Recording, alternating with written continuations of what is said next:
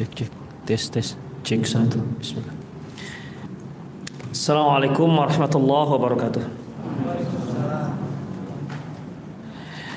إن الحمد لله نحمده ونستعينه ونستغفره ونعوذ بالله من شرور أنفسنا وسيئات أعمالنا من يهده الله فهو المهتد ومن يضلل فلن تجد له وليا مرشدا أشهد أن لا إله إلا الله وحده لا شريك له وأشهد أن محمدا عبده ورسوله الذي لا نبي بعده. وقال الله سبحانه وتعالى يا أيها الذين آمنوا اتقوا الله حق تقاته ولا تموتن إلا وأنتم مسلمون. يا أيها الذين آمنوا اتقوا الله وقولوا قولا سديدا يصلح لكم أعمالكم ويغفر لكم ذنوبكم.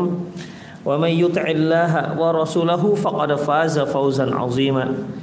يا أيها الناس اتقوا ربكم الذي خلقكم من نفس واحدة وخلق منها زوجها وبث منهما رجالا كثيرا ونساء واتقوا الله الذي تساءلون به والأرحام إن الله كان عليكم رقيبا. أما بعد إن أصدق الحديث كتاب الله وخير الهدي هدي محمد صلى الله عليه وسلم وشر الأمور محدثاتها وكل محدثة بدعة وكل بدعة ضلالة وكل ضلالة في النار. Para hadirin dan hadirat rahimani Allah wa iyyakum. Alhamdulillah Allah Subhanahu wa taala ternyata masih memperkenankan kita untuk menghadiri majelis taklim. Semoga apa yang akan kita dapati nanti menambah keimanan kita terhadap Allah Subhanahu wa taala. Uh, ketika kita bicara masalah alam barzakh, alam alam itu bahasa Indonesia, kalau bahasa Arabnya alam. Alam itu yaitu makhluk. Masih Allah bahwa alam. Selain yaitu alam, artinya makhluk dia. Kemudian uh, kalimat barzakh barzakh ini juga bahasa Arab. Hanya sudah sangat populer di kalangan orang Indonesia yang makna asal daripada barzakh ini adalah pembatas. Pemisah antara alam dunia dan alam akhirat. Oleh karena itu dalam surah Ar-Rahman Allah Subhanahu wa taala firman bainahuma barzakhul la yabghiyan. Barzakhul la yabghiyan. Marajal baharaini yaltaqiyan. Allah Subhanahu wa taala menyatukan dua lautan. Bainahuma barzakhun di antara dua lautan ini barzakhun ada pembatas. La yabghiyan tidak saling bercampur. Barzakh barzakh artinya yaitu pembatas. Seseorang nggak akan mungkin bisa menda masuk di alam akhirat kecuali dia harus terlebih dahulu memasuki alam barzakh. Dan alam barzakh itu ada kita masuki pintunya adalah setelah roh kita terlepas dari jasad kita. Kemudian Anda ada beberapa keedah yang perlu kita perhatikan dalam mempelajari alam barzakh ini. Yang pertama, alam barzakh itu adalah perkara gaib. Tidak bisa dicerna akal dan bukan mustahil. Itu dia. Ya, ingat ikhwatiddin, beda kata mustahil dengan tak bisa dicerna oleh akal. Ya, kalau kita sekarang ini belum bisa mencernanya dikarenakan akal kita belum sampai pada derajat tersebut. Contohnya, kalau kita bicara masalah sinus, kosinus itu ya, tangen, kotangen, atau integral, atau akar. Ini satu soal yang bisa kita selesaikan.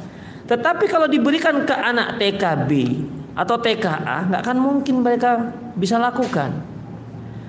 Nggak masuk akal mereka, tapi bukan mustahil. Demikian juga alam barzakh ini itu masuk itu nggak bisa kita nalar, tapi bukan mustahil. Mustahil itu sesuatu yang nggak mungkin. Itu dia. Supaya kita bisa menempatkan karena banyak yang tergelincir dalam masalah ini. karena tidak bisa diterima oleh akal, akhirnya ditolak karena dianggap mustahil. Karena dianggap nggak mungkin ada, nggak mungkin bisa. Di sinilah kekeliruan dalam memahami alam barzakh. Itu yang pertama. Artinya dia belum bisa kita nalar, tapi bukan mustahil. Yang kedua, ini jauh lebih penting, tak kalah lebih penting. Apa itu? bahwasanya ketika kita bicara masalah alam barzakh, kita bicara masalah gaib, berarti kita bicara hanya terkait dengan informasi yang sampai kepada kita. Tidak ada ijtihad di sini. Ya. Di sini tidak ada mahal ijtihad. Di sini hanya ada sami'na wa amanna. Dan Info ini hanya bisa didapati dari dua sumber. Apa itu? Quran dan Sunnah Rasulullah Sallallahu Alaihi Wasallam. Karena ikhtifidin, kalau kita ingin mendapatkan ilmu, yang pertama kita bisa mendapatkannya dengan panca indera kita.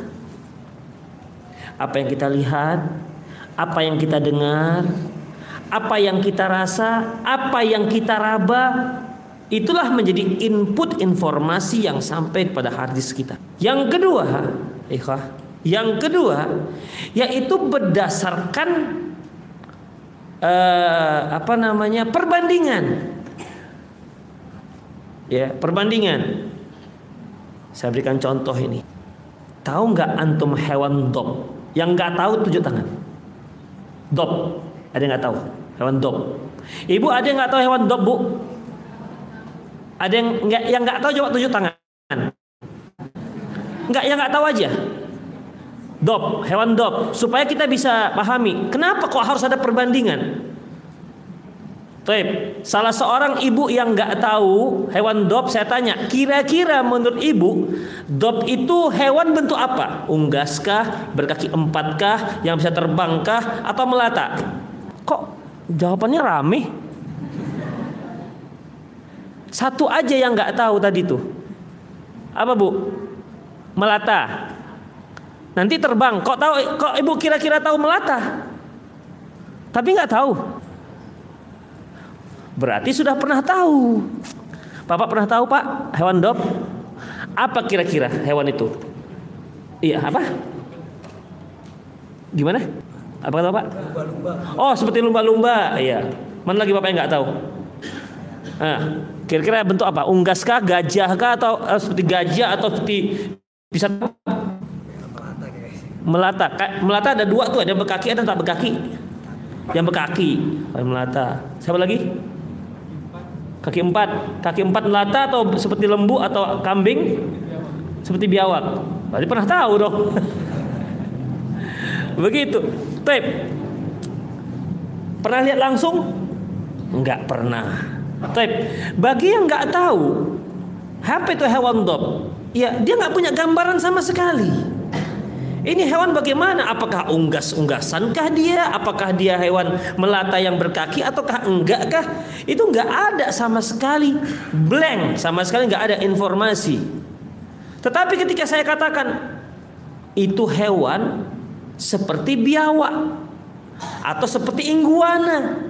Mulailah tergambar kira-kira bagaimana. Berarti yang tadinya sebelumnya tergambar mungkin seperti gajah, mungkin seperti ular, mungkin seperti burung, mungkin seperti ayam, langsung terhapus. Tinggal satu-satunya yaitu seperti iguana. Itu namanya pendekatan permisalan. Kenapa dia? Kenapa iguana? Karena dia taunya iguana. Itulah kira-kira. Karena dia taunya iguana. Tapi gimana dop? Kamu pernah lihat iguana? Begitulah lebih kurang walaupun dop itu bukan iguana. Tapi sudah ada pendekatan pemikiran. Itu namanya ilmu pendekatan permisalan. Itu dia. Sudah tinggal dikit lagi tuh, ya. Sudah tinggal dikit lagi tuh ilmunya bisa pas, tapi belum pas. Itu yang kedua. Yang ketiga, cerita dari orang yang pengalaman. Baik, sekarang Uh, kemudian yang keempat lah terakhir yaitu informasi. Itu informasi lah kita katakan ya. Tapi masalah gaib, masalah gaib nggak pernah kita lihat, nggak pernah kita dengar-dengar, apalagi taraba, nggak pernah juga ada yang berpengalaman, nggak bisa juga di dibandingkan dengan sesuatu yang mirip. Makanya ketika kita bicara masalah gaib kita hanya bisa ambil informasi membenarkan informasi dari Quran dan Sunnah Rasulullah SAW. Kalau enggak nanti bisa salah. Alimul ghaibi fala yudhiru ala ghaibi ahada. Bahwasanya Allah itu maha mengetahui ilmu gaib, maha mengetahui gaib dan Allah tidak memberikan ilmu ini kepada siapa pun illa man mir rasul kecuali yang diridhoi dari kalangan rasul.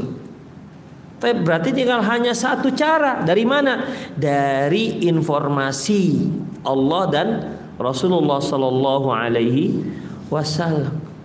Jadi kalau ada orang bicara masalah gaib, kemudian tanpa dalil, nggak bisa kita terima. Saya berikan contoh nih.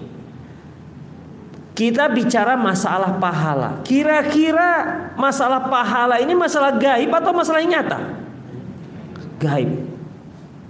Kemudian kalau ada orang yang bicara masalah kirim pahala sana, kirim pahala sini, kira-kira bisa pakai pengalaman? Menurut pengalaman saya, kalau saya lakukan ini ini, saya kirim pahala sampai pak. Loh, dari mana ente tahu sampai nggak sampainya? Memang ngirimnya pakai JNE ya Pak? Sampai ketahuan Mas sudah sampai nggak? Sam sampai. Kecuali naik Grab tadi bisa sampai macet lagi. Jadi demikian. Dari mana kita tahunya? Makanya ketika kita bicara masalah pahala, pahala masalah gaib. Itu Allah berikan, yang menyampaikan juga Allah. Terus ada ijtihad di situ? Tidak bisa. Harus bagaimana? Apa kata Allah yang sampai? Udahlah kita katakan sampai. Apa yang Allah diam? Jangan pandai-pandaian mengatakan sampai. Begitu. Ya. Ini salah satu contoh. Itu contoh yang sangat valid, Khafiddin.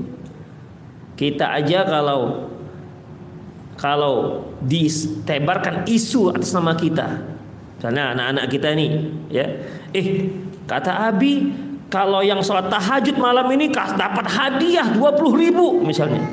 Kata si abang. Si adik pun tahajud lah dia. Kemudian habis tahajud paginya sor. Laporan. Laporan bi. Tadi malam saya sholat tahajud 20 ribu mana? Loh siapa bilang? Abang yang bilang. Kan kita panggil. Heh nih. Memang iya ada Abi bilang begitu? Enggak iseng. Kan marah kita. Ya kan marah. Oleh karena itu tidak bisa kita bicara masalah gaib kecuali dengan informasi yang valid. Makanya si adik disalahkan juga. Kenapa? Kenapa kamu nggak tanya Abi? Jangan tanya pada abangmu ini suka dia suka canda, bohongnya pun sering sama macam abimu juga mungkin begitu dia bilang. Jadi demikian itu masalah kaedah masalah memahami barzakh. Nggak bisa kita bicara masalah barzakh kalau nggak berdalil. Itulah yang harus kita perhatikan. Apakah ada alam barzakh ini? Ya jelas ada. Jelas ada. Memang secara apa namanya? Uh, nas terang mengatakan dengan kalimat alam barzakh, al barzakh itu memang tidak ada. Tetapi ya tetapi isyarat ada tanpa menyebutkan barzakh itu di antaranya firman Allah Subhanahu wa taala surat Ghafir ayat 45 Fawaqahu Allahu sayyiati ma makaru. Maka Allah lindungi mereka dari makar buruk. Wa haqa bi ali fir'aun su'ul azab. Dan Allah Allah celupkan keluarga Firaun dengan adab yang bersangatan. Annaru yu'raduna alaihim.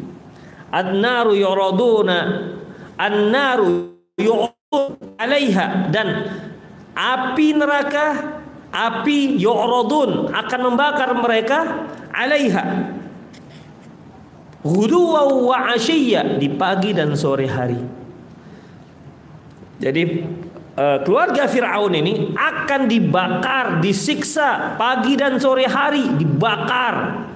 Kemudian wa yauma taqumus dan pada hari kiamat adkhilu ala fir'auna asyaddal azab kata Allah masukkan Firaun ke azab yang sangat pedih loh tadi yang tadi itu apa itu yang api membakar mereka pada pagi dan sore hari. Kemudian di hari kiamat Allah katakan masukkan keluarga Firaun ke dalam azab yang dahsyat. Berarti kan ada dua di sini nih. Ya. Ada dua di sini nih. Yang api yang bakar sore hari itu ini di alam barzakh. Demikian ikhwatiddin rahimani Allahu wa iyyakum. Kemudian Selanjutnya ya, mengenai adanya orang-orang yang mengingkari adanya alam barzakh, mengingkari adanya adab kubur, nikmat kubur, ini mereka berdalilkan bahwa tidak ada disebutkan dalam Al-Quran dengan pasti kata mereka. Dalam hadis banyak, tapi mereka menyangkal karena hadisnya hadis khobar ahad, makanya tak mereka terima. Ini jelas ya jelas pemahaman dan akidah yang keliru kalau seandainya jika seandainya kita hanya bisa menerima khobar mutawatir dalam masalah akidah maka banyak akidah kita kita hapus kita perbaiki ya padahal tidak demikian ikhtifidin rahimanallahu wa iyyakum Selanjutnya yang perlu kita ketahui juga terkait dengan alam barzakh ini apa yang apa faedahnya kita belajar mengetahui alam barzakh ini? Apa faedahnya? Sekedar tahu-tahu aja. Ya. Apa faedahnya? Ini termasuk beriman dengan hari akhirat. Tapi apa faedahnya kita beriman dengan hari akhirat? Ikhwat fiddin, ketahuilah bahwasanya ketika kita beriman dengan hari akhirat, di hari akhirat itu ada azab dan ada nikmat. Ingat, ada azab dan ada nikmat. Dengan ini, dengan ini kita bisa berupaya sabar untuk berbuat kebaikan. Kita bisa berbuat bersabar untuk ibadah kepada Allah Subhanahu wa taala kita bisa sabar untuk menjauhkan kemaksiatan dari diri kita. Kenapa? Karena untuk meraih nikmat alam barzakh tadi. Untuk menghindari diri dari adab kubur. Makanya ketika kita semakin beriman dengan dengan hari akhirat, dengan alam barzakh, dengan azab dan nikmat kubur itu bisa membuat kita semakin baik. Bisa membuat kita semakin baik. Kita sholat dengan mengingat kematian itu beda loh dengan kita sholat dengan mengingat makan siang. Beda pengaruhnya. Sholat Allahu Akbar. Aduh, perut keroncongan. Tahu nggak keroncongan? Lapar. Itu orang Medan keroncong lapar, teringat makan. Beda dengan orang Allahu Akbar yang teringat kematian. Masya Allah itu luar biasa kualitas kualitas sholatnya. Kira-kira ibu kalau ibu nanti jam setengah tiga meninggal, kemudian sholat dua rakaat, ayat yang ibu baca apa? Kulalawahat dengan ina atau ina atau ayat yang lain? Nah, bu, ina atau ina juga? Saya yakin gak surat langganan. Pasti akan dibaca surat yang paling panjang hafalannya. Araital ladzi. Ini yang paling panjang.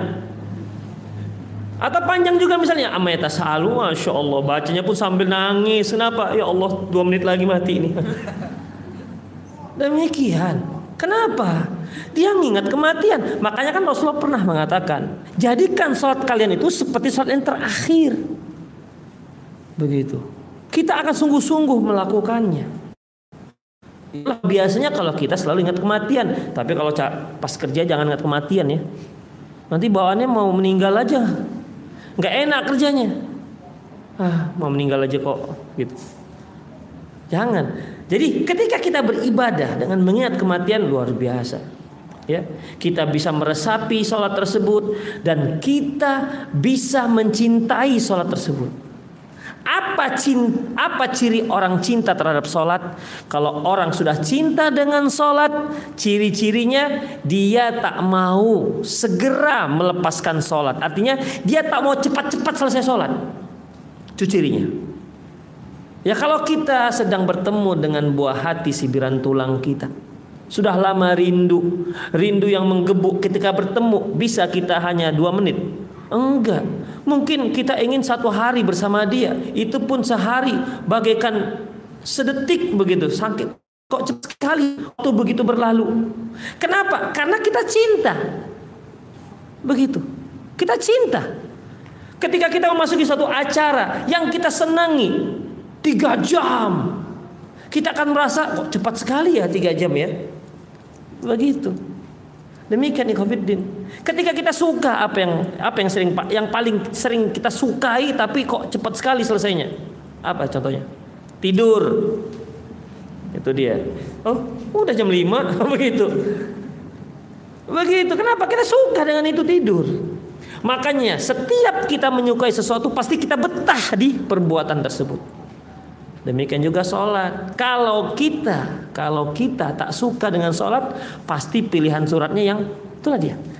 Trikul, ya, ina atoina, Allah inilah yang paling paling paling digemari lah, yang paling kita gemari. Saya yakin tidak ada hari-hari yang kita lewat tanpa ina atoina dan Allah. Saya yakin itu. Tahu, sama kita. Begitu. Karena memang nggak bisa dipungkiri kecintaan kita dengan sholat itu sudah semakin lama semakin tipis. Ya. Baik. Ikhwatifidin, itulah fungsi daripada daripada mempelajari alam barzah. Kemudian selanjutnya alam barzakh itu nggak akan mungkin kita masuk ke sana kecuali kalau mati dulu. Kita harus melewati kematian harus melewati kematian. Di mana kematian ini di antaranya ada sekaratnya ada rasa sakitnya. Rasulullah Shallallahu Alaihi Wasallam pernah mengatakan ini diceritakan oleh Aisyah radhiallahu anha apa kata beliau? Waktu sangat sakit ya sakit parah. Kata beliau la ilaha illallah innamu sakarat. La ilaha illallah sungguhnya kematian ada sekaratnya ada rasa sakitnya summa nasaba wajahu dayadahu fayaqul fi fi rafiqil a'la kemudian dia tunjukkan ke atas fi rafiqil a'la fi rafiqil a'la saya pilih Allah Subhanahu wa taala. Ketika Rasulullah mengatakan fi rafiqil a'la, langsung Aisyah radhiyallahu anha tahu bahwasanya Rasulullah itu sedang diberi pilihan oleh Allah. Karena sebelumnya Rasulullah pernah menceritakan kepada Aisyah bahwasanya setiap nabi itu akan diberi pilihan mau tetap di dunia atau pilih Allah meninggal. Rasulullah pilih fi rafiqil a'la ila rafiqil a'la fi rafiqil a'la memilih Allah Subhanahu wa taala. Taulah Aisyah radhiyallahu anha bahwasanya Rasulullah sebentar lagi akan wafat. Itulah cerdasnya Aisyah radhiyallahu anha. Kemudian selanjutnya ketika meninggal itu ketika meninggal tuh biasanya setan datang.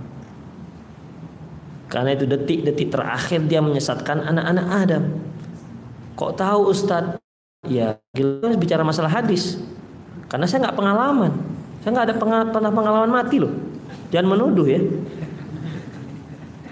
Diriwayatkan oleh Imam Abu Daud Imam Abi Daud dengan sanad yang sahih. Anna Rasulullah kana yad'u bahwasanya Rasulullah SAW berdoa yang isinya Allahumma ini a'udzu bika minallah Allahumma inni a'udzubika minal gharaqi. Ya Allah aku berlindung kepadamu dari mati tenggelam.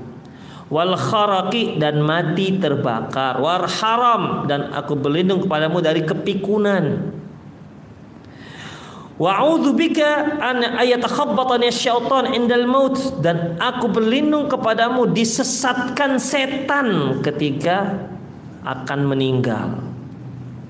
Wa a'udzubika an amuta fi wa a'udzubika an amuta fi sabilika mudbiran. Dan aku berlindung kepadamu kematian yang orang yang mati karena lari dari medan peperangan an amuta dan aku berlindung kepadamu mati karena dipatuk ular ataupun disengat binatang berbisa di sini disebutkan aku berlindung kepadamu dari disesatkan setan sebelum meninggal. Eh wah kalau sempat dia tersesat sebelum meninggal, Allahu Akbar. Apa yang dia lakukan sebelumnya mansuh jadinya. Kalau seandainya murtad dia pada saat itu, sebagaimana Rasulullah SAW pernah menjenguk uh, pembantunya yang waktu itu masih orang Yahudi, masih Yahudi. Dan dia apa masih anak muda. Rasulullah pun menawarkan agar dia masuk Islam. Lantas anak muda ini melirik ke ayahnya minta pendapat. Apa kata si ayah? Atau Abul Qasim. Taatilah Abul Qasim. Maksudnya Muhammad. Lantas dia syahadat. Syahadat anak ini setelah itu meninggal Masya Allah meninggal apa kata Rasulullah Alhamdulillah ya Allah minan nar segala puji bagi Allah yang telah menyelamatkan dia dari api neraka bayangkan ikhwafiddin Sebelum dia meninggal sempat syahadat. Masya Allah. Makanya kalau kita bisa seperti itu, di setting seperti itu, ya. Tapi nggak bisa pula di setting kan? Nanti ajalah awak saya tobatnya pas-pas agak-agak dua menit sebelum meninggal. Itu kan kalau sudah tahu schedule-nya, schedule malaikat maut ke mana-mana aja, tinggal nengok mana schedule-nya. Oh, jam 3.20 kita misalnya. Bisa lah seperti itu. Ini mana tahu kita? Gak tahu apakah yang muda dulu, apakah yang tua duluan. Tapi umumnya yang tua ya. Umumnya, tapi bukan umum selalu. Itulah dia. Mana lebih banyak yang meninggal? Yang muda apa yang tua? Nah, Bu, mana lebih banyak? Yang meninggal yang muda apa yang tua, Bu? Hah? Lebih banyak yang muda. Coba tanya, coba lihat berapa orang tua sekarang. Di sini aja tau yang tua-tua berapa tuh? Satu dua, dua. Lebih banyak yang muda meninggal, gak sempat jadi tua dia. Itu. Yang tua kan dikit. Kalau seandainya lebih banyak tua, banyak yang tua, tua tuh lewat. Itu lebih banyak yang muda, hati-hati. Alhamdulillah yang tua-tua ini udah masih hidup. Alhamdulillah pak merdeka pak demikian jadi jangan dikira kalau orang tua aduh terlagi ini aki-aki meninggal nih cepat nih belum tentu karena lebih banyak yang muda meninggal. Baik, kemudian ikhtifidin rahimani Allah wa iyyakum. Selanjutnya orang yang sudah meninggal, yang sudah meninggal ini dia mengetahui siapa yang memandikan dia dan siapa yang menyelenggarakan dia. Itu dia. Lagi-lagi ya dari mana kita tahu? Ya dari hadis kita nggak tahu ikhwatiddin. Dalam sebuah hadis yang diriwayatkan oleh Imam Ahmad dari Abi Sa'id Al-Khudri, anna Nabi sallallahu alaihi wasallam qala bahwasanya Nabi sallallahu alaihi wasallam bersabda, "Innal mayyita ya'rifu may yahmiluhu." Sesungguhnya si mayit mengetahui siapa yang mengusungnya. Wa may dan mengetahui siapa yang memandikannya. Wa may yudlihi dan yang menampung dia di kuburan dan memasukkan dia kuburan tahu? Ya tengok. Oh anak saya yang mandikan. Coba kalau seandainya kita punya anak nggak pandai mandikan kita.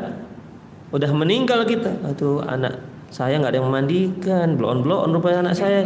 Sedih nggak ya waktu itu ya? Allah alam tak sedih tak Karena nggak ceritanya sedih atau nggak sedih. Tapi begitulah ya Khofiddin. Semuanya orang, semuanya orang. Anak kita nggak ada satupun yang yang menyelenggarakan. Tapi itulah kita tahu nanti. Hanya kita nggak bisa ngomong. Ya kalau bisa ngomong bubar. Bang, bang, bang, anak-anak saya aja lah bang. Mana ini? Demikian alhamdulillah lah. Alhamdulillah dia nggak bisa ngomong. Ya, tengok di adik aja lah mandikan. Mana? Dek, nggak nampak dek. Kan kacau ya Khofiddin. Jadi alhamdulillah. Karena kan memang sunnahnya itu kalau kalau suami yang meninggal, istri yang memandikan. Sebaliknya begitu. Jadi antum bisa wasiat nanti dengan istri, dek. Nanti kalau abang, kalau adik meninggal, abang yang mandikan. Terus kalau abang yang hidup, adik meninggal, adik yang abang, yang abang mandikan. Itu. Abang modus ya. Kok aku semua yang mati? Abang kapan nih? Tapi intinya begitu, ya sunnahnya itu begitu. Hanya itu yang dibolehkan. Laki-laki memandikan jenazah perempuan, perempuan memandikan jenazah laki hanya suami dan istri. Adapun ayah ke anak putrinya, putri ke ayahnya itu enggak. Rasulullah SAW ketika meninggal anak-anak beliau, putri-putri beliau yang memandikan itu Ummu Atiyah. Bukan beliau langsung. Ya, Atiyah. Tapi repotnya kita di Indonesia ini kan kalau memandikan berapa orang tuh kan harus dipulang, yang memandikan, yang nyemprotkan. Kadang-kadang sudah di ditabir juga masih ada yang nengok-nengok, ngintip. Begitu. Tadi dibolehkan sebenarnya. Tapi begitulah modelnya kita. Tapi selanjutnya ya Khafidin. Jadi dia mengetahui siapa yang mengusungnya, siapa yang memandikannya, siapa yang yang memasukkan ke dalam uh, apa namanya keliangnya, keliang lahatnya di kuburan. Faqala Ibnu Umar wa huwa fil majlis. Kemudian berkata Ibnu Umar, waktu itu dia ada di majelis tersebut. Mimman sami'ta hadza? Yang ngomong tadi siapa? Abu Sa'id Al-Khudri. Ibnu Umar di situ. Ibnu Umar bertanya, "Eh, kamu dengar dari siapa ini?" Begitu. Karena ini kan masalah gaib. Kamu dengar dari siapa? Lantas qala min Abi Sa'id fantalaqa Ibnu Umar. Lantas pergilah Ibnu Umar kepada Abu Sa'id, qala ya Abu Sa'id mimman sami'ta hadza? Ibnu Umar bertanya kepada Abu Sa'id, Abu Sa'id kamu dengar ini dari mana? Yaqul minan Nabi sallallahu alaihi wasallam dari Nabi sallallahu alaihi wasallam. Jadi kalau kita mengusung mayat, si mayat tahu loh siapa yang ngusung kita. Ya. Berarti kalau kalau pakai ambulan yang ada yang ngusung. Yang ngusung dia itu Mitsubishi, Zuki. Itulah dia. AVV nggak digusung oleh oleh manusia.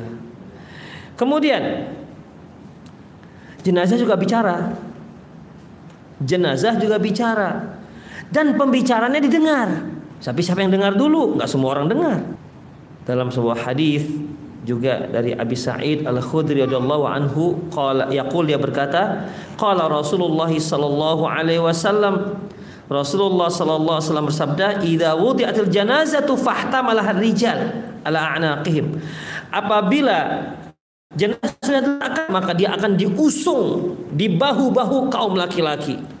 Fa in kanat salihatan faqalat qaddimuni. Apabila dia seorang masa hidupnya dia orang yang soleh, dia akan katakan qaddimuni, qaddimuni, artinya cepatkan, cepat, cepat. Wa in kana ghairu salihah. Kalau seandainya dia bukan orang yang soleh, Qalat dia berkata si, si jenazah ini berkata, "Ya wailaha, aina tadhhabuna biha?" Wahai ke mana mau kalian bawa ini? Aku mau kalian bawa ke mana gitulah. Mau kalian bawa ke mana saya ini? Yasma'u sautahu kulla syai. Semua mendengar suara ini. Ya, yang soleh tadi mengatakan, "Ayo cepat cepat." Makanya kalau orang ngusung mayat itu pelan-pelan ya Allah. Ini orang Lama banget. Jadi gimana? Dia minta disegerakan. Kenapa kok minta disegerakan? Karena dia sudah tahu di alam barzakh dia akan mendapatkan nikmat kubur. Dah tahu dia. akan dibukakan pintu apa namanya? Pintu surga. Dia akan lihat surga. Dia akan lihat para bidadari. Ya mungkin kalau bahasa kita ketika dibawakan bidadari, bidadarinya manggil-manggil kali ya, abang, abang. Insya Allah. Kira-kira kalau seorang mayat solehah so, yang soleh dia nampak bidadarinya menunggu di kuburan, ingat lagi bidadari dia, yang di bumi yang belum meninggal. Ingat kira-kira? Ingat? Kira-kira ingat gak ya? Antum lah kira-kira kalau seandainya antum alhamdulillah dapat nikmat kubur, dibuka pintu surga, nampaklah di pemandangan surga yang akan menanti antum plus dengan para bidadari bidadari yang bermata jeli. Kata bermata jeli. bermata jeli ya, bukan mata jeli. Lain lagi ceritanya itu. Yang bermata jeli. Gimana kira-kira? Teringat yang di rumah? Enggak kata Bapak ini. Betul sama. Gimana mau ngingat COVID. Makanya lucu kalau ada orang yang selama tiga hari dia muter-muter dulu di rumahnya nengokin ya Allah istriku. Kenapa lah hari ketiga nggak buat makanan? Nggak ingat lagi dia. Dia sibuk dengan dia sibuk dengan menikmati pemandangannya. Wong kita lagi makan enak mertua lewat nggak tahu. Makan enak lezat berkeringat. Istri lewat secantik apa pun nggak tahu kita. Apalagi melihat surga. Mana teringat lagi?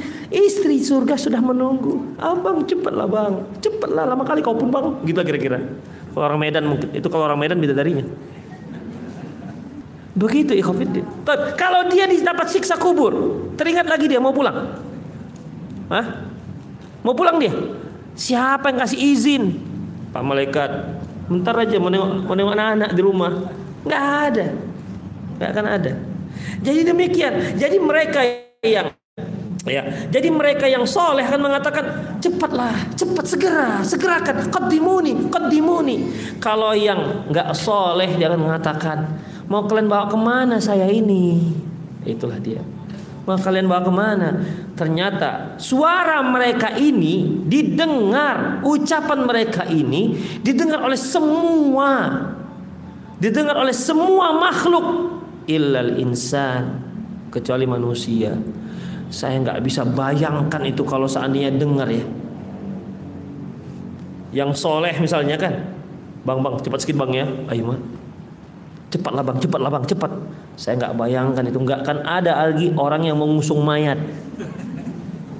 Jangankan dia bicara, bergerak aja tuh mayat ke, ke udah langsung bubar. Berbicara pula.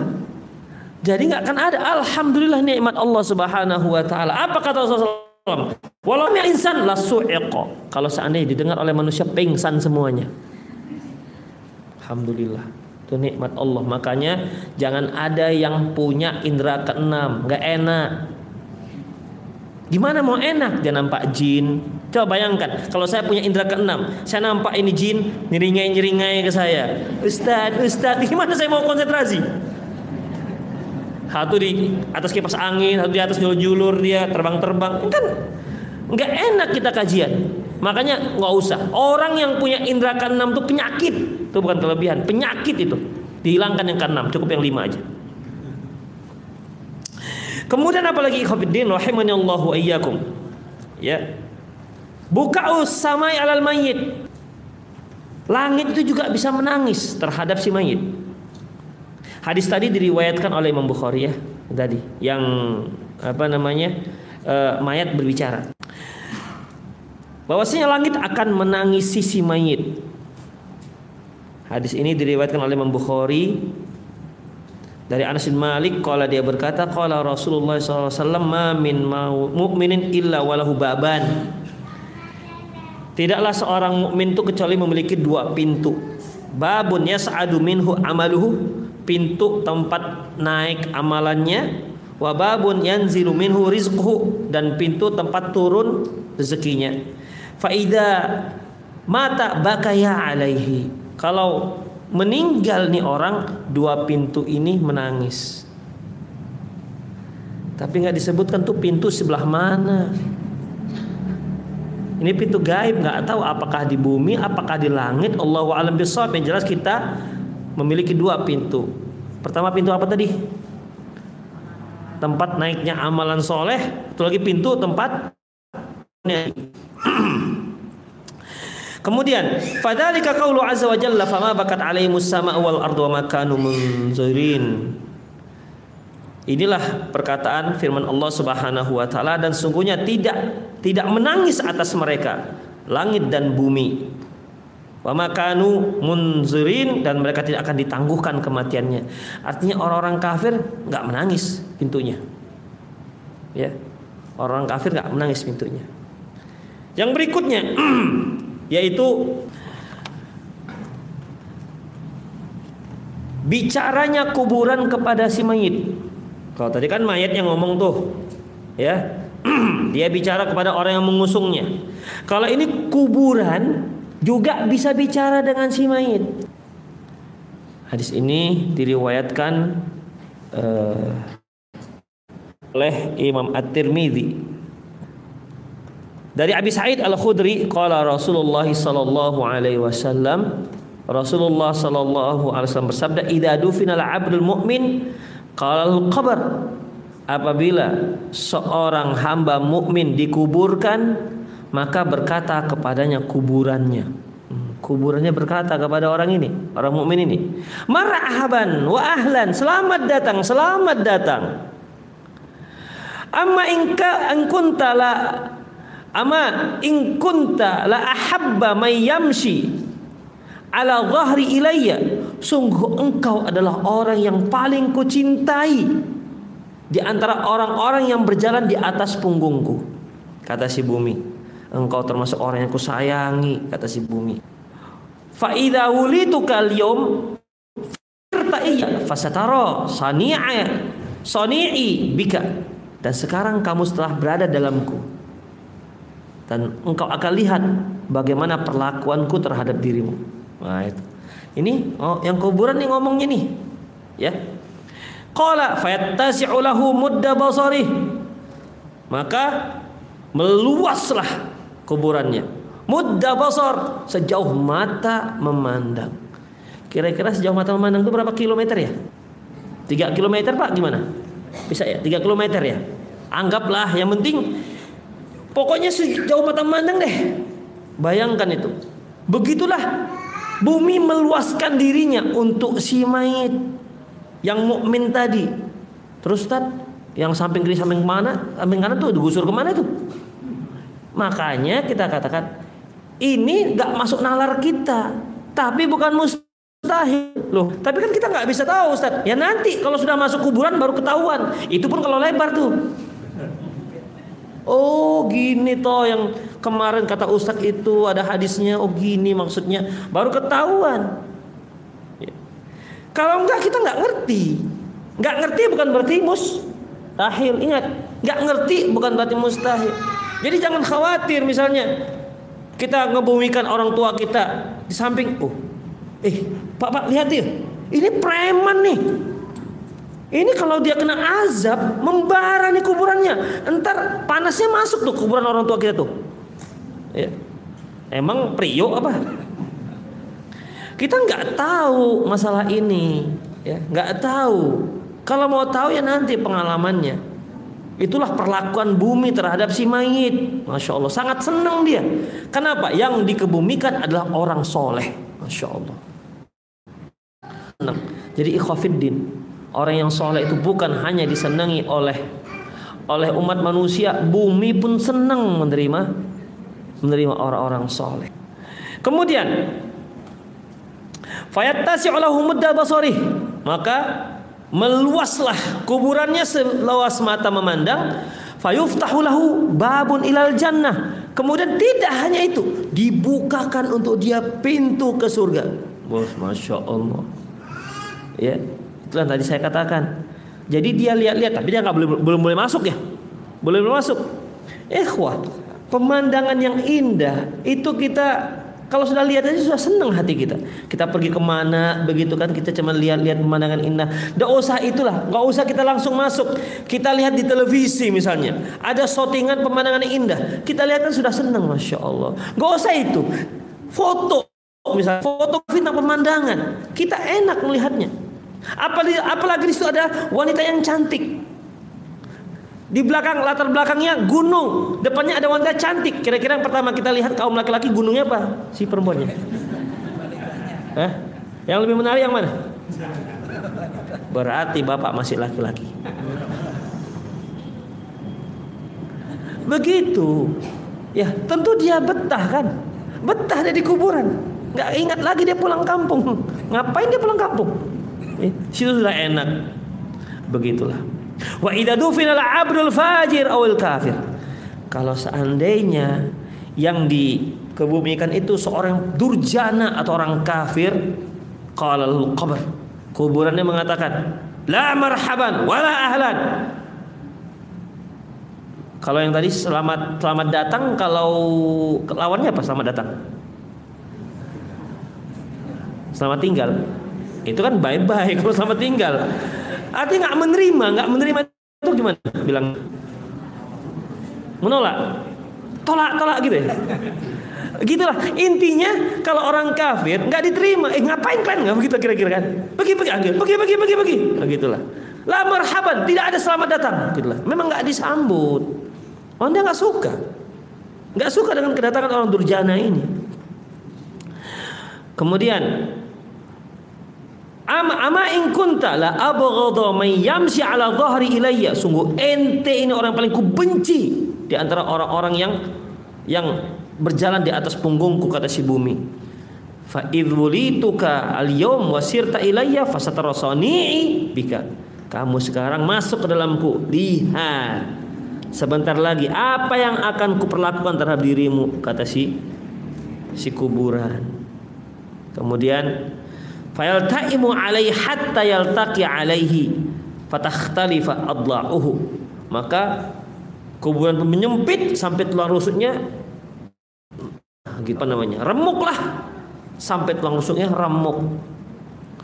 Kemudian ikhtifidin rahimani Allah wa iyyakum. Rasulullah menambahkan lagi ya bi asabihi jadi ketika Rasulullah menyatakan maka bertemulah tulang rusuknya. Gini Rasulullah mempraktekkan langsung. Hmm beginilah. Tulang rusuk kita kan nggak begitu. Tapi ternyata tulang rusuknya ini remuklah menjadi menyatu dia. Rasulullah mempraktekkan seperti ini. Kemudian fa'adkhala ba'daha ala jawfi ba'd. Memasukkan sebahagian dengan sebahagian yang lain Kemudian qala fayuqayyid fayuqayyidullahu lahu sab'ina tininan. Kemudian Allah kirimkan 70 anaconda. Tinin ini hewan ular terbesar. Lau anna wahid minha nafakha fil ardi amat sayan ma baqiyatid dunya. Seandainya seekor ini saja meludahkan uh, apa namanya bisanya ke bumi, niscaya bumi akan gersang, tak ada lagi sisa dunia. Itu satu tuh. Gimana bahaya bahaya bisanya. Fayan hasnahu maka 70 ular ini pun mematuk-matuk si orang ini. Tapi ingat, dia nggak mati-mati. Tidak ada lagi kematian. Kalau dipatok mati selesai urusan. Sekian dan terima kasih. Selesai. Ya kan? Ini nggak mati-mati. Ya, sehebat apa pun sakitnya segala macam sampai membiru, menguning, menghitam tapi nggak mati, itulah dia rasakan. Kemudian apa lagi? Wayakhdashnahu. Dia pun merobek-robek, ular merobek-robek uh, daging si si orang ini. Kemudian kalau Rasulullah innamal qabru rawdatun min jannah Lantas terakhir beliau mengatakan sungguhnya kuburan itu merupakan salah satu taman surga au hufratun min hufratil nar atau salah satu lubang api neraka. Hadis diriwayatkan oleh Imam Tirmidzi. Jadi intinya di sini ya, hadis yang panjang intinya kuburannya bicara. Jadi maitnya bicara, kuburan juga bicara. Kemudian apakah semua kuburan akan akan menghimpit manusia? Ya, tanpa terkecuali yang mukmin dan yang kafir. Loh, tapi tadi langsung luas. Ini ada tambahannya. Dalam sebuah hadis, ya hadis uh, dari Abdullah bin Umar yang diriwayatkan oleh Imam Nasa'i anin ani Rasulullah sallallahu alaihi wasallam. Dari Rasulullah SAW hadzal ladzi taharraka lahu arsy. Yang dimaksud ini adalah Sa'ad bin Mu'ad. Ketika Sa'ad bin Mu'ad radhiyallahu anhu meninggal dia inilah yang sempat pernah menggetarkan aras Masya Allah Sangat hebatnya ini orang. Futihat lahu abu sama. Dibukakannya juga pintu-pintu langit Wasyahidahu sab'una alfan minal malaikah.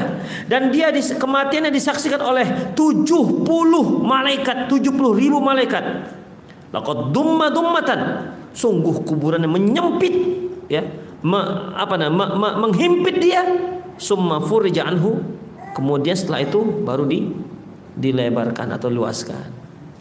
Jadi yang setiap orang akan merasakan himpitan himpitan alam kubur himpitan kuburan tapi kalau orang-orang kafir akan dihimpit terus sampai sampai hari kiamat ada pun orang mukmin sebentar saja kemudian diluaskan seluas mata memandang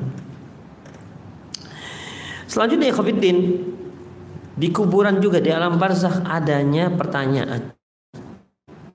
Dah pahamlah kita pertanyaannya ya, nanti ada hadisnya. Kemudian, wahal yus'al as-saghir, apakah anak kecil juga akan mendapat pertanyaan? Apa pertanyaan alam kubur? Marabbuka Siapakah Tuhanmu? Wa mana biyuka? Siapakah nabimu? Wa ma dinuka? Apakah agamamu? Kalau ibu-ibu saya tanya, Bu, buka bu? Apa jawabannya? Allah, insya Allah ya. Saya jawab. Wa madinuka bu? Tapi nggak pakai dinuka bu ya. Apa bu? Islam. Wa mana nabiyuk? Rasulullah. Masya Allah dapat nikmat kubur. Tapi sayangnya yang jawab nanti itu bukan pakai pikiran. Nggak pakai pikiran. Dia pakai iman. Ya kalau seandainya hanya tiga soal, masya Allah cemen kali tiga soal. Itu yang kafir-kafir itu juga bisa jawab. Cuman siapa Tuhanmu? Allah. Siapa Nabimu? Rasulullah. Agamamu Islam cuma tiga kata. Dapat nikmat kubur. Tapi bukan ini yang jawab. Di situ tingkat kejeniusan nggak berlaku. Yang menjawab itu sesuai dengan keimanan. Tapi itulah di Indonesia ini masih ada juga kopekologi. Oh kopekologi. Kalau ujian kan kadang ngope gitu kan. Catatan. Ngope. Ah, siapa namanya? Nyontek. Nyontek. Itu. Kalau ujian kan Nah, gitu. Atau minta tanya kawan, minta tanya kawan. Di Indonesia masih begitu juga. Eh, fulan pegang tuh nisannya. Fulan kalau datang malaikat, nanti ada yang nanya mau buka jawab. Rabbi Allah, enak sekali ya. Jadi ternyata bukan hanya ujian akhir saja dikasih jawaban di Indonesia. Yang mayat pun kasih jawaban. Tapi ingat, ada lagi itu diselipkan di kain kafan tuh jawabannya. Tulis selip. Mana tahu nanti kan ketika nanya bisa dibuka. Oh. Astagfirullahalazim. Memang ini alam dunia. Enggak lagi alam dunia. Ini udah alam barzakh. Coba bayangkan ikhwatifidin rahimani Allah wa dalam sebuah hadis panjang ya di mana ketika seorang anak Adam di apa namanya di dicabut nyawanya oleh malaikat kemudian dia dikafankan dengan kain kafan surga kalau dia seorang mukmin Kemudian dia dibawa ke langit yang di mana uh, aromanya wangi luar biasa. Kemudian sampai bertemu dengan Allah, kemudian di uktub li abdina fil illiyin kata Allah. Tuliskan untuk dia di illiyin. Lantas dikembalikan mayatnya, dikembalikan rohnya, kemudian sampai jasadnya yang di kuburan sudah lantas Lantas jasad ini pun didatangi oleh malaikat. Kata yang malaikat, Idris duduk. Kalau kita pikir-pikir itu gimana duduknya? Tapi konteks hadisnya, ruhnya dikembalikan ke jasadnya, kemudian datang malaikat disuruh duduk. Kalau kita pikir, loh gimana duduknya itu kan pas-pasan. Jasad yang mana nih? Dibalikan ke jasadnya jasad yang mana nih? Eh, jasad yang tadi itu. Terus kok bisa duduk? Allah alam, saya nggak pengalaman dan jadi desak untuk menjawab itu. Nggak tahu. Begitulah kisahnya. Ya, begitulah kisahnya. Kecuali ada disebutkan ada jasad yang lain gitu kan. Allah alam. Jadi kalau ada ikhafidin, ada yang taruh kamera, buatkan lighting yang cukup begitu kan. Nanti ada nanti dia gini gini gini gitu. Itu mana ada ceritanya itu. Ini udah alam barzakh, mana bisa disoting. Apalagi live streaming, astagfirullah. Nggak ada, nggak bisa, mana bisa. Ya, nggak bisa. Jangan sekali-sekali selipkan MP3 ya, mana tahu kedengaran pertanyaan malaikat bocor ini. Dapat bocoran soalnya. Begitulah ya Khafiddin. Tapi apakah anak kecil juga ditanya nanti? Ya, ditanya nanti. Syekh Islam Ibnu Taimiyah mengatakan anis saghiri hal yuhya wa yus'al au yus au yuhya wa la yus'al kata eh, Ibnu Taimiyah apakah anak kecil dia nanti akan dihidupkan kemudian ditanya atau dihidupkan saja tak ditanya Maksudnya ditanya tiga pertanyaan tadi. Wa bimada yus'al anhu? Dan apa pertanyaannya? Wa hal yastawi fil hayati was su'al mayukallif mayukallaf wa man la yukallaf? Apakah sama pertanyaan yang akan di, di, diajukan kepada seorang yang sudah mukallaf dengan yang belum mukallaf? Artinya yang oleh Syekh Islam Ibnu Taimiyah. Apa kata beliau? Amma mail malaisa mukallaf kasaghir wal majnun fahal yumtahanu fi qabrihi wa yus'aluhu munkar nankir ala qaulain kata beliau adapun apakah anak-anak kecil nanti yang tidak mukallaf ataupun orang gila itu juga akan dapat ujian di uh, di kuburan ataukah juga akan didatangi oleh nungkar dan nangkir? Kata beliau ada dua pendapat ulama. Yang pertama mengatakan inna annahu yumtahanu tetap sama seperti orang dewasa wa huwa qalu aktsaru ahli sunnah. Ini pendapat mayoritas ahli sunnah. Yang kedua wasani pendapat yang kedua annahu la yumtahan. Yaitu enggak di tidak di uh, diuji tidak ditanya dalam kuburannya. Kama dzakarul qadi Abu Ya'la sebagaimana yang disebutkan oleh di Abu Ya'la Ibnu Aqil dan lain-lainnya. Namun ikhafidin dalam hadis sudah dijelaskan dari Yahya bin Sa'id annahu qala sami'tu Sa'id bin Musayyib yaqul. Bahwasanya Yahya bin Sa'id berkata aku pernah mendengar Sa'id ibn Musayyib. Ini seorang tabi'in senior. Yaqulu sallaitu wara'a Abi Hurairah. Dia katakan aku pernah salat di belakang Abu Hurairah. Ala sabiyin. Waktu itu Abu Hurairah menyolati jenazah anak kecil lam ya'mal khati'atan qattun. Dia tak pernah beramal kebaikan sedikit tidak pernah melakukan kesalahan sedikit pun. Ya, anak kecil namanya. Kemudian fasami itu yaqul. Aku mendengar dia berdoanya Allahumma a'idhu min adzabil qabri. Ya Allah lindungi dia dari azab kubur. Berarti dia tetap ditanya. Buktinya tetap dimohonkan doa untuk dilindungi dari azab kubur Berikutnya, dalam kuburan di alam barzah bagaimana? Di alam barzah nanti juga akan terlihat ada matahari terbit dan matahari terbenam.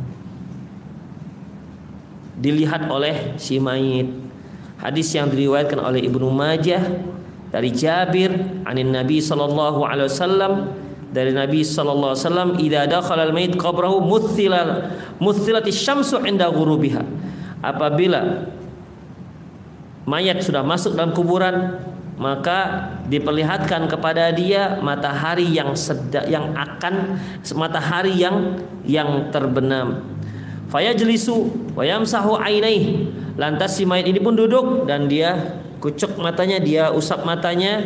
Fayaqulu dauni usalli. Aku mau sholat dulu ya. Nah itu dia. Karena kebiasaan dia. Itu dia ya seperti mau sholat maghrib kan ya dia seolah-olah baru bangun tidur wah udah maghrib nih kan gitu wah udah maghrib sholat dulu ya gitu itu sebelum ditanya sebelum ditanya mungkar dan nangkir kemudian Malaikat ini bagaimana si malaikat ini? Siapa namanya dan apa warnanya? Bu, apa warna malaikat nungkar nangkir, Bu? Ada yang tahu, Ibu? Yang tahu boleh pulang loh, Bu.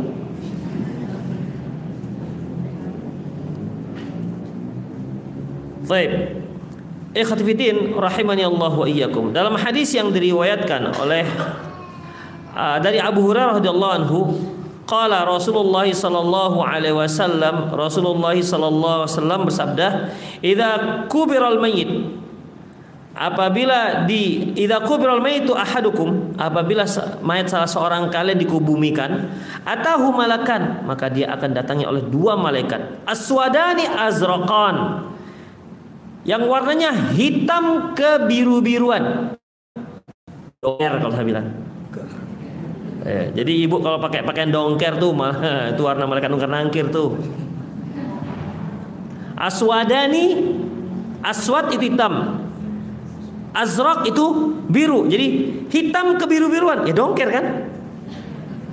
Itu dia. Atau biru tua sekali. Nah, antum ada nggak pakai warna malaikat nungkar nangkir? Bapak ini nih pakai malaikat warna nungkar nangkir. Ibu ada yang pakai malaikat warna malaikat nungkar nangkir, Bu? Nah, itulah dia. Dongker. Eh di Jakarta juga bilang dongker kan? Dongker. Ah? Dongker. Oh, dongker. Oh, bukan jelly macam tadi mata jelly bukan ya? Ya, dongker. Baik, labas. Kemudian yuqalu li ahadihima munkar wal akharu nakir. Yang satu namanya mungkar, yang satu namanya nakir. Mungkar dan nakir. Bukan nungkar nangkir ya, bukan pakai nungkar nangkir, tapi mungkar dan nakir. Satu pakai mim, satu pakai nun. Dalam hadis yang lain yaitu ja'a malakun syadidul intihar, datang malaikat yang dahsyat bentakannya. Fayaqulu lahu, "Ma kunta taqulu fi hadzal rajul?" Apa yang kamu katakan tentang orang ini? Maksudnya tentang orang ini tentang Rasulullah SAW. Jadi nanyanya bukan bukan lembut begitu bukan. Uh, monggo Mas, uh, kira-kira menurut Mas ini nggak ada begitu, ya. Jawab ya begitu. Ya dibentak-bentak. Ya, dibentak-bentak. Itu kalau pakai logika dibentak gitu semua hafal hilang gitu kan. Iya benar. Hilang semua. Kemudian, apakah azab kubur itu terus prosesnya tanpa ada libur? Ataukah ada ada libur-liburnya? Gitu. Kan sering kan dengar dulu pas hari hari Ramadan libur gitu kan libur nanti habis Idul Fitri udah udah hari raya selesai ah, udah lanjut sampai mana tadi tuh sudah dipukul sampai mana lagi Itu gimana ya? Apakah terus siksa ataukah ada libur-liburnya?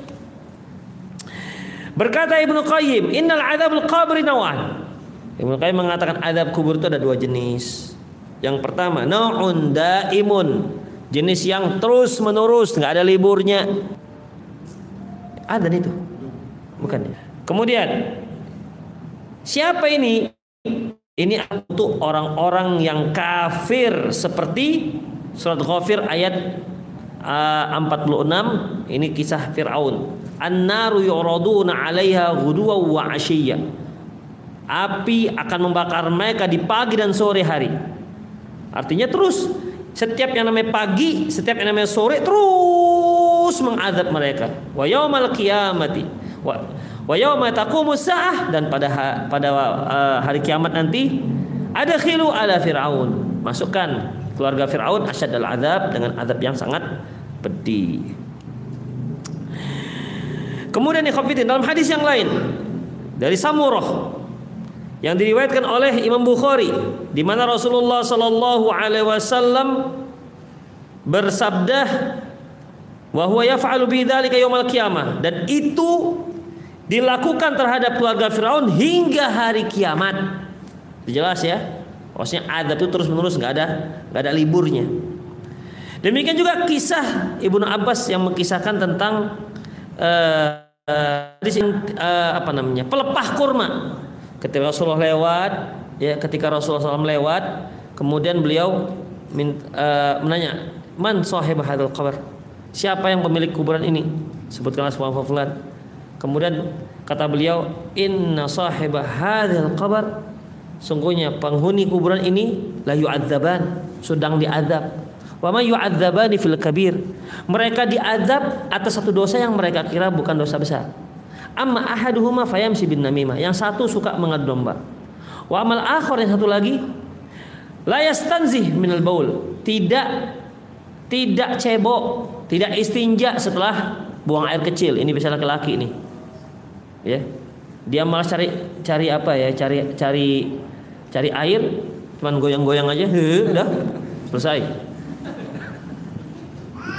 Itu dia. Sering begitu kalau laki-laki, kalau perempuan nggak pernah jarang. Begitu. Kemudian setelah itu Rasulullah mengambil minta pelepah korma dibagi dua, dipotong dua. Yang satu tancapkan yang di kuburan yang satu, yang satu lagi di, kuburan yang satu lagi. Apa kata beliau? Semoga Allah meringankan azab mereka berdua ini. Malam yai basah selama dua ranting ini belum belum belum apa kering. Demikian belum kering. Dan kalau kita lihat kisah ini, ini hanya khusus untuk Rasulullah. Jadi nggak bisa kita tancapkan pohon kelapa di situ kapan keringnya. Makanya kan banyak pohon-pohon di kuburan kita. Jangan-jangan tuh gara-gara itu. Kalau mau tancapkan juga, pertama pastikan dia diazab apa enggak. Jangan nuduh diazab. Gitu. Ah, saya mau tancapkan. Kenapa emangnya? Orang tua bapak, kenapa? Nuduh orang tua saya diazab. Itu kan khusus Rasulullah, beliau tahu. Oke lah, tahulah dia ditancapkan. Betul nih, kalau kita tancapkan pohon di kuburan lantas bisa mengurangi, meringankan azab kubur. Enggak, itu kan khusus Rasulullah. Itu dia. Apalagi taruh kembang-kembang, masya Allah. Kalau kita mikir kuburan taruh kembang, kita mikir tuh Islam di mana rupanya awalnya? Mekah dan Madinah. Kira-kira di Mekah dan Madinah itu pakai coba. Kembang kantil. Kembang apa? daun kenanga ada di sana. Kalau pernah ada kembang kurma itu paling mau cari kembang dari mana di sana di tanah Arab. Jadi kembang-kembang itu hanya di mana? Di Indonesia karena pengaruh Hindu. Nggak ada fungsinya sama sekali untuk si mayit. Apalagi ditaruhkan, diletakkan apa namanya daun-daun pandan gitu. Memang buat kolak. Begitu ikhwatiddin. Yang ada fungsinya. Yang ada fungsinya. Supaya wangi. Wangi itu diletakkan pada mayat. Di, di kain kafannya. Itu wangi-wangian. Di kuburan nggak perlu. Selanjutnya ikhwatiddin rahimani Allah wa. Adapun yang kedua, ada jenis yang bisa selesai. Ya, selesai. Nggak lanjut sampai hari kiamat, selesai. Ini yaitu untuk para pelaku-pelaku dosa akhirnya yang akhirnya habis dosanya atau khufat jaraimuhu yang dosanya nggak nggak nggak nggak nggak nggak banyak atau dia itu mendapat doa dari keluarganya sehingga mengalir amalannya. Atau dia punya punya sedekah jariah atau ilmu yang bermanfaat. Sehingga dengan itu terus mengalir bisa menghilangkan dosanya. Atau istighfar dari kaum muslimin. Demikian ikhwatiddin rahimanallah wa iyyakum. Kemudian selanjutnya apa lagi? Ma'rifatul mauta biziaratil ahya. Si mayat juga menget, apa mengetahui siapa yang ziarah. Tahu siapa yang ziarah. Hadis ini diriwayatkan oleh Imam, Mus, Imam Muslim rahimahullah dari dari Abi Hurairah radhiyallahu anhu. Jadi di sini Rasulullah Shallallahu alaihi wasallam mengajarkan kepada kita ketika kita masuk masuk ke dalam areal kuburan assalamualaikum mu'minin wa inna insyaallah bikum lalahikun itulah ucapan kita. Ketika mau masuk kuburan. Dan alhamdulillah itu mayat gak ada yang jawab. Kalau jawab masya Allah. Apalagi sendiri walaupun siang hari pak ya kan? Kita masuk kuburan assalamualaikum. Waalaikumsalam. Aduh masya Allah. Bubar langsung pulang. Alhamdulillah jawabannya tidak terdengar. Mereka dengar mereka dengar ketika selesai perang badar itu mayat-mayat Abu Jahal dan orang-orang kafir lainnya kan dimasukkan dalam satu sumur Apa kata Rasulullah SAW kepada mereka? Inna qad wajadna ma wa'ada rabbuna haqqa fahal wajadtum ma wa'ada rabbukum haqqa? Kami telah dapatkan janji Tuhan kami. Apakah kalian di sana dalam kuburan juga telah mendapatkan janji yang telah dijanjikan Allah kepada kalian? Sahabat, Ismaun ya Rasulullah. Apakah mereka dengar ya Rasulullah? Mereka dengar. Walakin la la tujibun, la yujibun tapi mereka enggak jawab. Makanya Khofiddin disunahkan kalau kita mengebumikan orang tua kita di tempat pemakaman kaum muslimin. Kenapa? Banyak yang masuk di situ. Setiap yang masuk, assalamualaikum dan seterusnya kan. Ahlul diyar minat wa inna insyaallah bikum lahikun. Coba kalau kita buat kuburan keluarga, saking kita mungkin orang kaya nih, orang kaya kita buat kuburan ibu bapak kita yang menunjukkan kita sebagai orang yang apa? berbakti.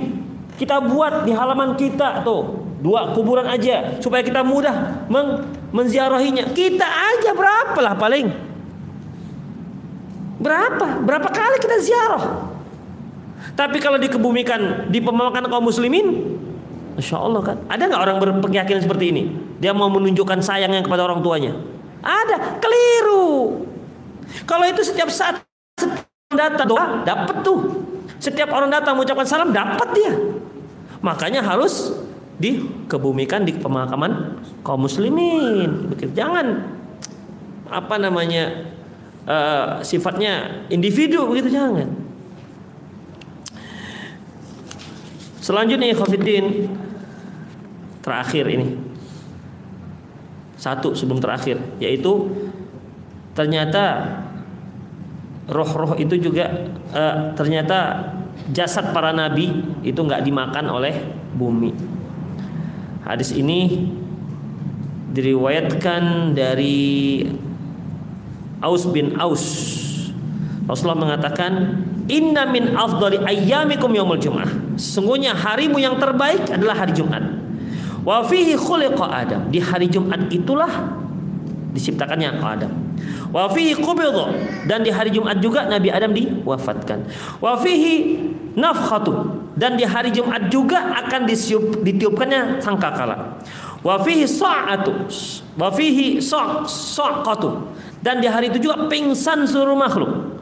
Fa'akthiru alayya minas salati fihi. Perbanyaklah selawat terhadapku di hari Jumat. Fa inna salatakum ma'rudatun alayya. Sungguhnya selawat kalian itu sampai kepadaku. Kalau ya Rasulullah.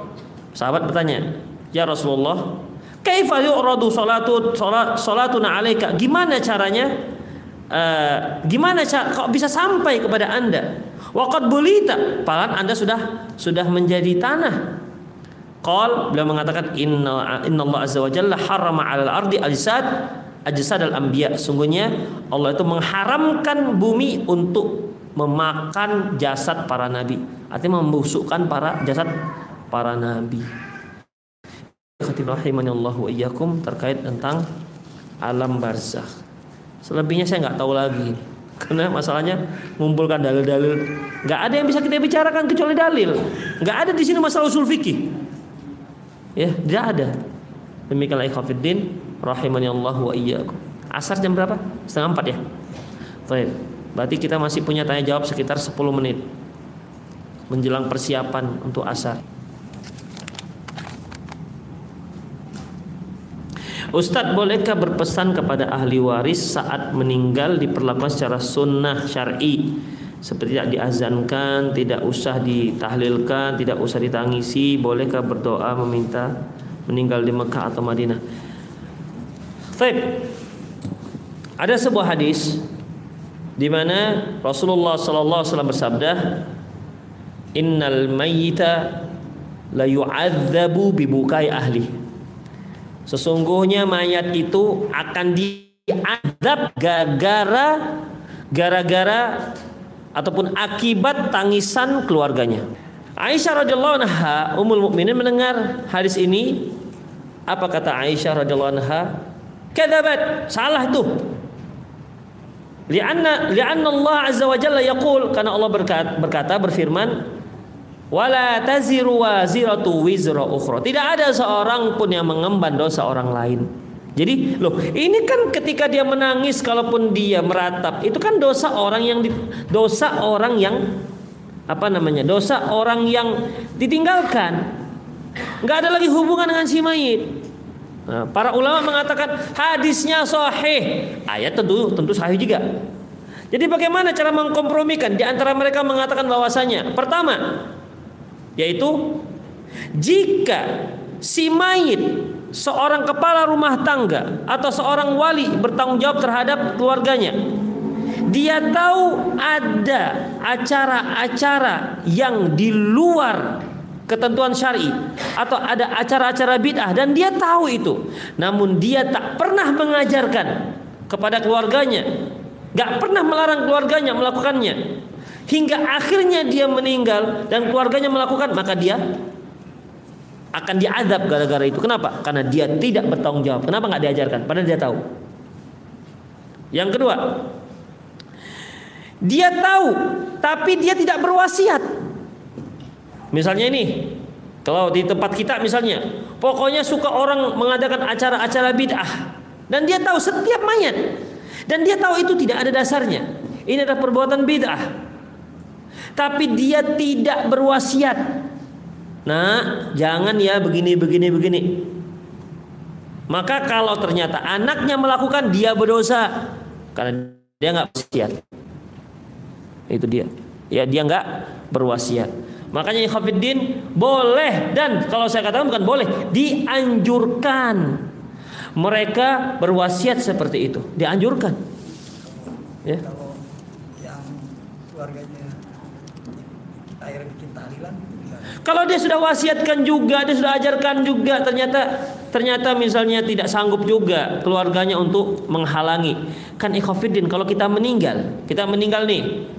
Kan kita meninggal terkadang anak kita nggak nggak nggak punya upaya, nggak punya daya. Kenapa? Oh, dia katakan anak kita mengatakan, oh, ini kan ayah saya, loh, abang saya, loh ini adik kami. Mau bilang apa? Memang ayahmu, tapi adik kami. Ini keponakan kami. Gimana? Mau bilang apa? Ya kan? Nggak bisa bilang apa-apa. Ya sudah, berarti dia sudah lepas. Tapi si mayat harus sudah melaksanakan kewajiban apa, mewasiatkan kepada keluarganya. Jangan sampai seperti. Biasa orang Indonesia kalau dari wasiat kan nggak berani, takut kualat, takut datangin malam-malam. iya, eh, betul kan? Kamu yang buat ya, awas loh. Begitu takut orang Indonesia. Tapi bagus itu. Dan sangat saya bilang dianjurkan. Di Indonesia kan macam-macam ya COVID. Kita mau mau apa aja. Ketika mau di, di diusung itu kan sampai dua langkah dulu. Selangkah al-fatihah. Selangkah al-fatihah lagi. Ya Allah kita tuh disuruh dipercepat. Kenapa al-fatihah? Kalau mau al-fatihah sekalian aja bakoroh kenapa kok lambat dilambat? Ada lagi dia masuk masuk ke bawah keranda ada nggak di sini ya ah itu suami istri masuk tiga kali anaknya gitu tapi kalau sempat 12 anaknya empat istrinya Oh kalau cuma satu istrinya. Kalau empat istrinya masing-masing punya anak 12. Apa nggak dimulai jam 10 selesai jam 1? Demikian. Ini kan hal-hal yang yang aneh yang tidak ada dasarnya dari Quran dan Sunnah Rasulullah Sallallahu Alaihi Wasallam. Demikian ya. Jadi sangat dianjurkan. Sangat dianjurkan. Setelah itu keluarganya melakukan, udah dia sudah lepas. Ya, dia sudah sudah lepas. Apakah boleh kita minta meninggal di Mekah? Ya. Sebenarnya memang umumnya kalau orang meninggal di Mekah dan Madinah itu kan dia dalam keadaan sedang beribadah. Kita kalau ke Mekah itu kan semangat ibadah kita kan hebat. Tidur jam berapa? Jam 10. Nanti jam 2 sudah bangun. Apalagi ibu-ibu. Masya Allah ibu-ibu. Ibu-ibu luar biasa. Bapak-bapak mau adzan masih Ibu-ibu luar biasa. Tapi punya pulang tawaf harus belanja itu aja sih. Pokoknya setiap pulang masjid haram ada yang tenteng asoy, plastik kresek apa, begitu hari ini apa. Lupa dia kalau timbangan terbatas. Nah itu dia. Demikian karena ibu-ibu ini punya kebanggaan tersendiri dia bawa plastik, bawa plastik asoy. Orang Medan bilang plastik asoy, plastik kresek itu. Oh, Gimana enggak ikhwafiddin? Habis waktunya untuk nawar-nawar. Perbandingan harga. Itu dia.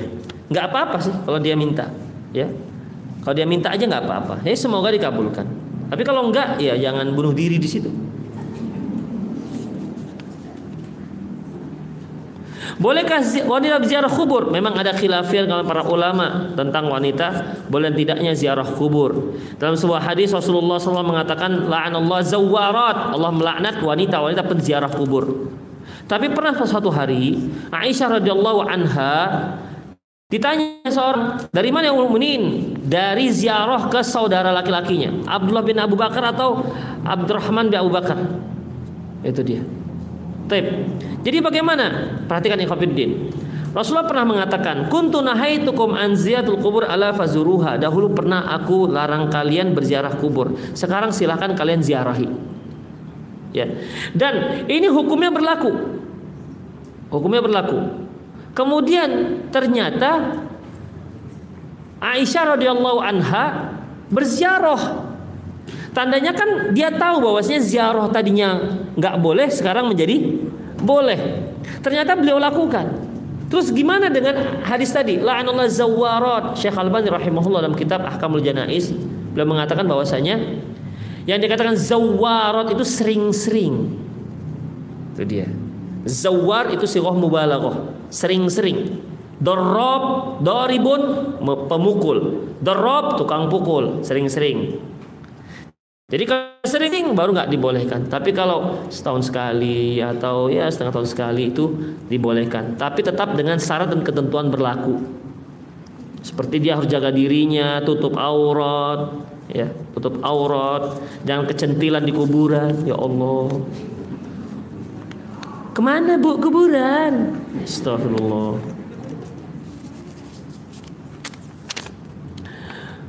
Apakah si mayit akan bisa bertemu dengan keluarganya sudah meninggal alam barzakh? Allahu alam bisawab. Uh, kalau di surga iya. Ya, kalau surga iya, tapi kalau di alam barzakh mereka sibuk dengan masing-masing. Kalaupun ada para ulama yang menyebutkan bertemu antara antara ruh orang hidup dengan ruh orang mati. Itu gimana? Maksudnya ketika ketika tidur bertemu. Tapi ya ini perlu apa namanya perlu dalil yang kuat.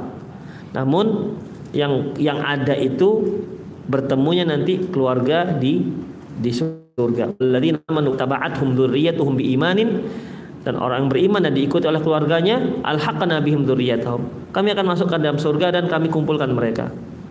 Alhaqna bihim dzurriyyatahum wa ma alatnahum min amal min syai' kami tidak akan menzolimi sedikit pun amalannya. Habis ya. Alhamdulillah kita mau asar.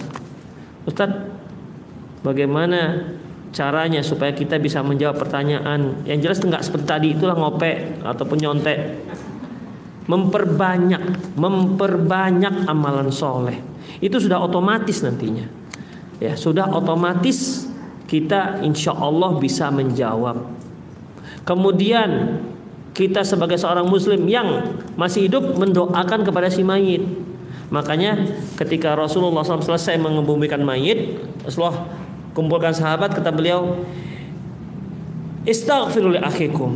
Mintakan ampun kepada Allah untuk saudara kalian. Fa in was'alu lahu atsabat. Mintakan kepada Allah untuk tetap ketetapan artinya bisa menjawab pertanyaan. Fa innahu al-an yus'al karena dia sekarang sedang ditanya. Jadi kita doakan yang hidup mendoakan si si mayit. Demikianlah ikhafidin Saya kira sudah selesai dan waktunya juga sudah sampai Lebih baik menyebut rahimahullah Atau almarhum Ikhwah Sebenarnya kita tergantung maksud kita itu apa dalam kaedah bahasa Indonesia. Indonesia itu sering memakai bahasa Arab tapi dengan kaedah maksud Indonesia bukan maksud Arab. Misalnya itu seorang suami manggil istrinya Umi, Padahal umi itu artinya apa? Ibuku. Orang Arab nggak ada manggil istrinya umi, nggak ada. Mana ada? Panggil is, eh, panggil suami ada. Kenapa kok Indonesia seperti itu? Karena Indonesia membiasakan kebudaya budaya kita itu biasa memanggil bapak, mama, umi, apa, ibu, begitu. Untuk apa? Mem mengajarkan anaknya cara memanggil. Makanya ketika kita memanggil anak kita sulung, panggil Mas. Mas, loh, memang abang kita itu anak kita. Supaya adiknya ikut manggil Mas. Demikian, manggil abang, panggil kakak. Yang kecil pun kita panggil, eh dek, dek mana dek? Apa dia adik kita? Kan anak kita. Itu budaya Indonesia. Kemudian supaya agak Islami nampaknya, pakailah bahasa Arab. Itu dia. Supaya anak manggil Umi. Umi artinya anaknya. Jadi Umi anak-anak, Abi anak-anak gitu. Ibunya anak-anak dan bapak anak-anak. Bukan dia berarti mengatakan istriku adalah ibuku, bukan. Itu nggak termasuk zihar karena bagaimanapun uh, uh, apa namanya? Uh, Aina mal amalu bin niyah sesuai dengan niat. Makanya kan kalau kita ketemu dengan orang lebih tua, kita panggil apa? Kita panggil ibu. Akhirnya karena kita diarabkan seorang namanya misalnya Ahmad. Karena kita dia dah tua kita panggil kan biasa Bapak Ahmad. Akhirnya diarabkan Abu Ahmad jadinya. Padahal beda artinya Abu Ahmad. Ahmad itu artinya harusnya jadi anaknya, baru dia jadi Abu Ahmad. Tapi begitu kita modelnya. Ada ambil bahasa Arab tapi penggunaannya dengan cara Indonesia. Kan banyak seperti minal aidin wal faizin maafkan lahir dan batin. Itu mana ada di Arab di Arab Arab sana mana ada di Arab Arab sana. Halal bil halal. Ana ada di Arab Arab sana. Kalau bapak nanti ketemu dengan orang Arab, Ta'al halal bil halal bil baiti. Halal bil halal. Enggak ngerti apa tuh halal bil halal dengan halal. Tapi orang Indonesia kalau katakan, ayo ke rumah saya yuk untuk halal bin halal, langsung apa difahami? Makan makan, ya kan? Kan begitu. Itu bahasa Arab, tapi penggunaannya pakai bahasa Indonesia. Jadi nggak bisa dihukumkan seperti Arab. Demikianlah aku qouli hadza wa astaghfirullah li wa lakum wa lisal muslimin innahu wal ghafurur rahim subhanakallahumma wa bihamdik asyhadu an la ilaha illa ant astaghfiruka wa atubu ilaik wa sallallahu ala nabiyina Muhammad wa ala alihi wa ashabihi ajma'in wa akhiru da'wana alhamdulillahi rabbil alamin assalamu alaikum warahmatullahi wabarakatuh